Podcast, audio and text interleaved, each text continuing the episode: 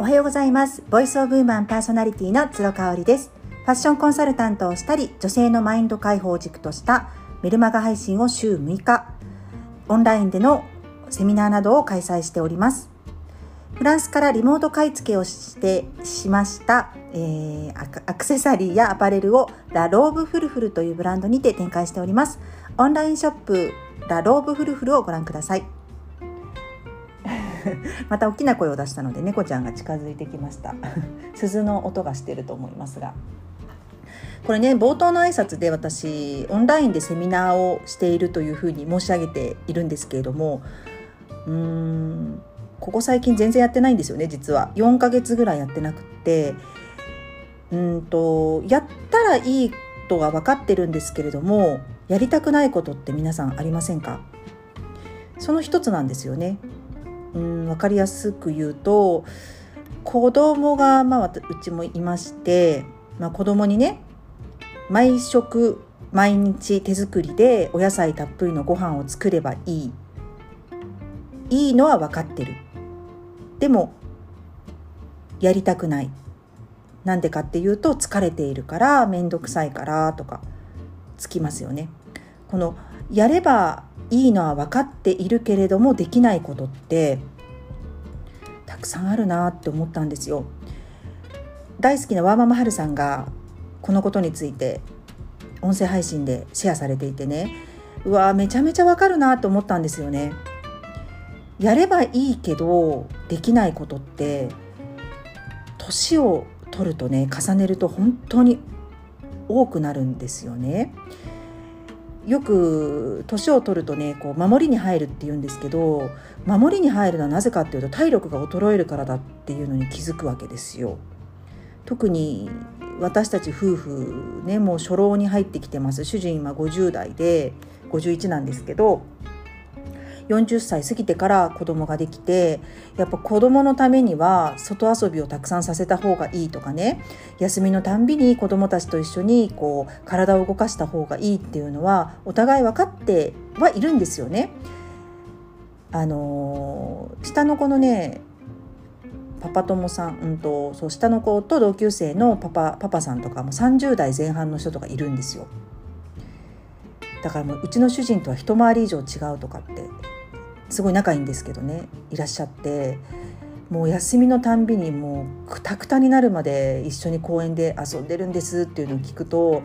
いいなって思うけど、それをやっぱりごじゅういっさいのうちのパパに望むのは無理だよねってなりますよね。何よりも体力がないし、それ以上にやっぱりこう仕事も忙しかったりストレスもあったりとかするしね、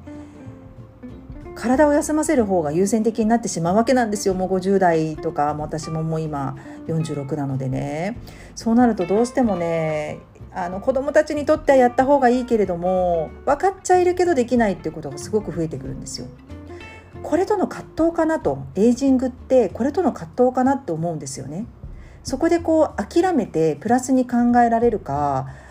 自分を責め続けるか、このにたくかなっていうふうに思ってるんですよ。で冒頭の挨拶で言ってるオンラインのセミナーとか、今私実はフリーマーケットももうにかげつやってないんですよね。緊急事態が緊急事態宣言があったりとか、夏休みがあったりっていうのもまあ理由なんですけれども、やろうと思えば別にできできたわけです。ただね、このにかげつかんやっぱりこう朝ライブをしたりとか、あのメルマガの方の内容をね充実させるためにいろいろインプットアウトプットをやっていたりとかすると、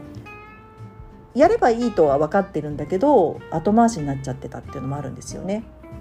特にセミナーとかはね、あのやるとね、あまたやりたくなるな、すごい好きだなって分かるんですけど、すっごい疲れちゃうんですよ。あのはるさんもおっしゃってましたけれども、あ、まあ、話すのは得意だったりとかするし、内容もこう自分なりにね充実させたものにこう消化させるのはすごく好きなんですが、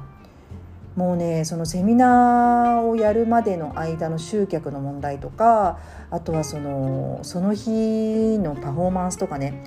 もう疲れちゃって全部エネルギー持ってかれちゃって、その後子どもたちのなんか習い事の送迎とかあったりなんかした日には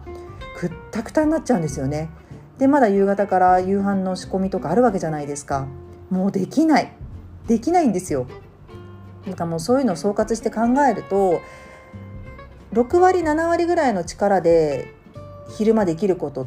を今やってるっていう感じなんですよね。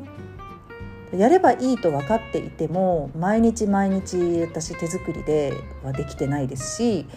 あの冷凍食品に頼る時もあれば出来合いのおかずに頼ることももう多々多々あるわけなんですよ。それはねやっぱり自分を休ませるっていうことが最優先になってるからなんですよね。だからこうご自身のね体の調子とか大ざなりにして家族のためとか仕事のため社会人として自分がやらなくてはいけないからっていうのを優先して頑張っちゃったりとかしてないですかねっていう、なんかそういう気づきになればいいかなと思って今日は配信させていただいております。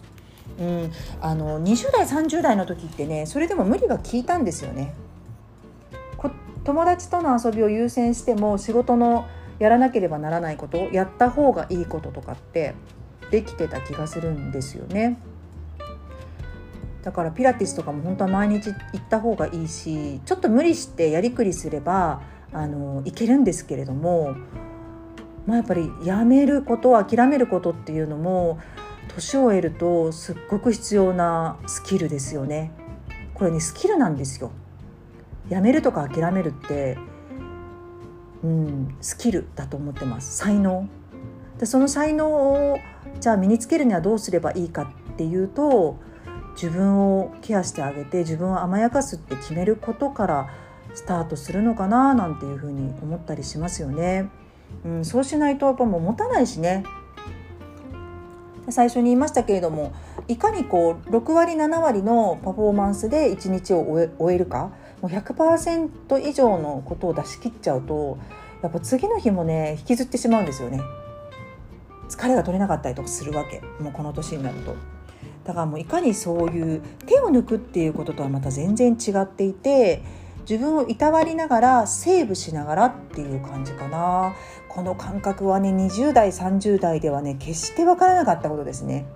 フルスロットルしても 寝, 寝てたらもう次の日また ひゃくパーセント に満タンチャージされてましたから、それがね今もねなかなかできなくなっているなというふうに感じますよね。特にね小さいねお子さんがいらっしゃるお母さんなんてね特にそうですよ。昨日ね私あの主人と大きなイオンのスーパーに行ったんです。であのイオンのスーパーとか行くとね、あのやっぱり子供が泣いてたりとか子供がぐずったりとかしてるじゃないですか。であるね若いあのご夫婦はお父さんがえっとね年子ぐらいなのかな、にさいとぜろさいぐらいの男の子がいるご夫婦で、お父さんがふたりとも抱っこひもとベビーカーで上の子を抱っこひも下の子をベビーカーに乗せてるのね。でまあ、あのお母さんがこう買い物をしていろいろ動き回りたいからお父さんにこう預けてるんだと思うの。やっぱりほら食材とかってお母さんが見た方が早いじゃないですか。ただねやっぱり上の子がおそらく赤ちゃん帰りしてるのかイヤイヤ期なのか、もうお母さんがそばにいないとすっごい泣くんですよ。でもママがいいママがいいってずっと言ってるのね。でそれをこうお父さんはこうなだめすかせながらしてて、お母さんはその間をこう縫ってパパパパって買い物してるんですけど、もうその子がずっとずっと泣いててね、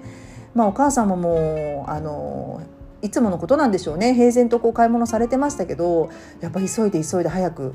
お会計済ませて早く行かなきゃっていう感じだと思うし、分かんないよ分かんないけど、もしかしたらさんにんめがお腹にいるのかもしれないじゃないですか。だったら抱っこひもできないよね。うん、あの結構やっぱり上の子大きかったし、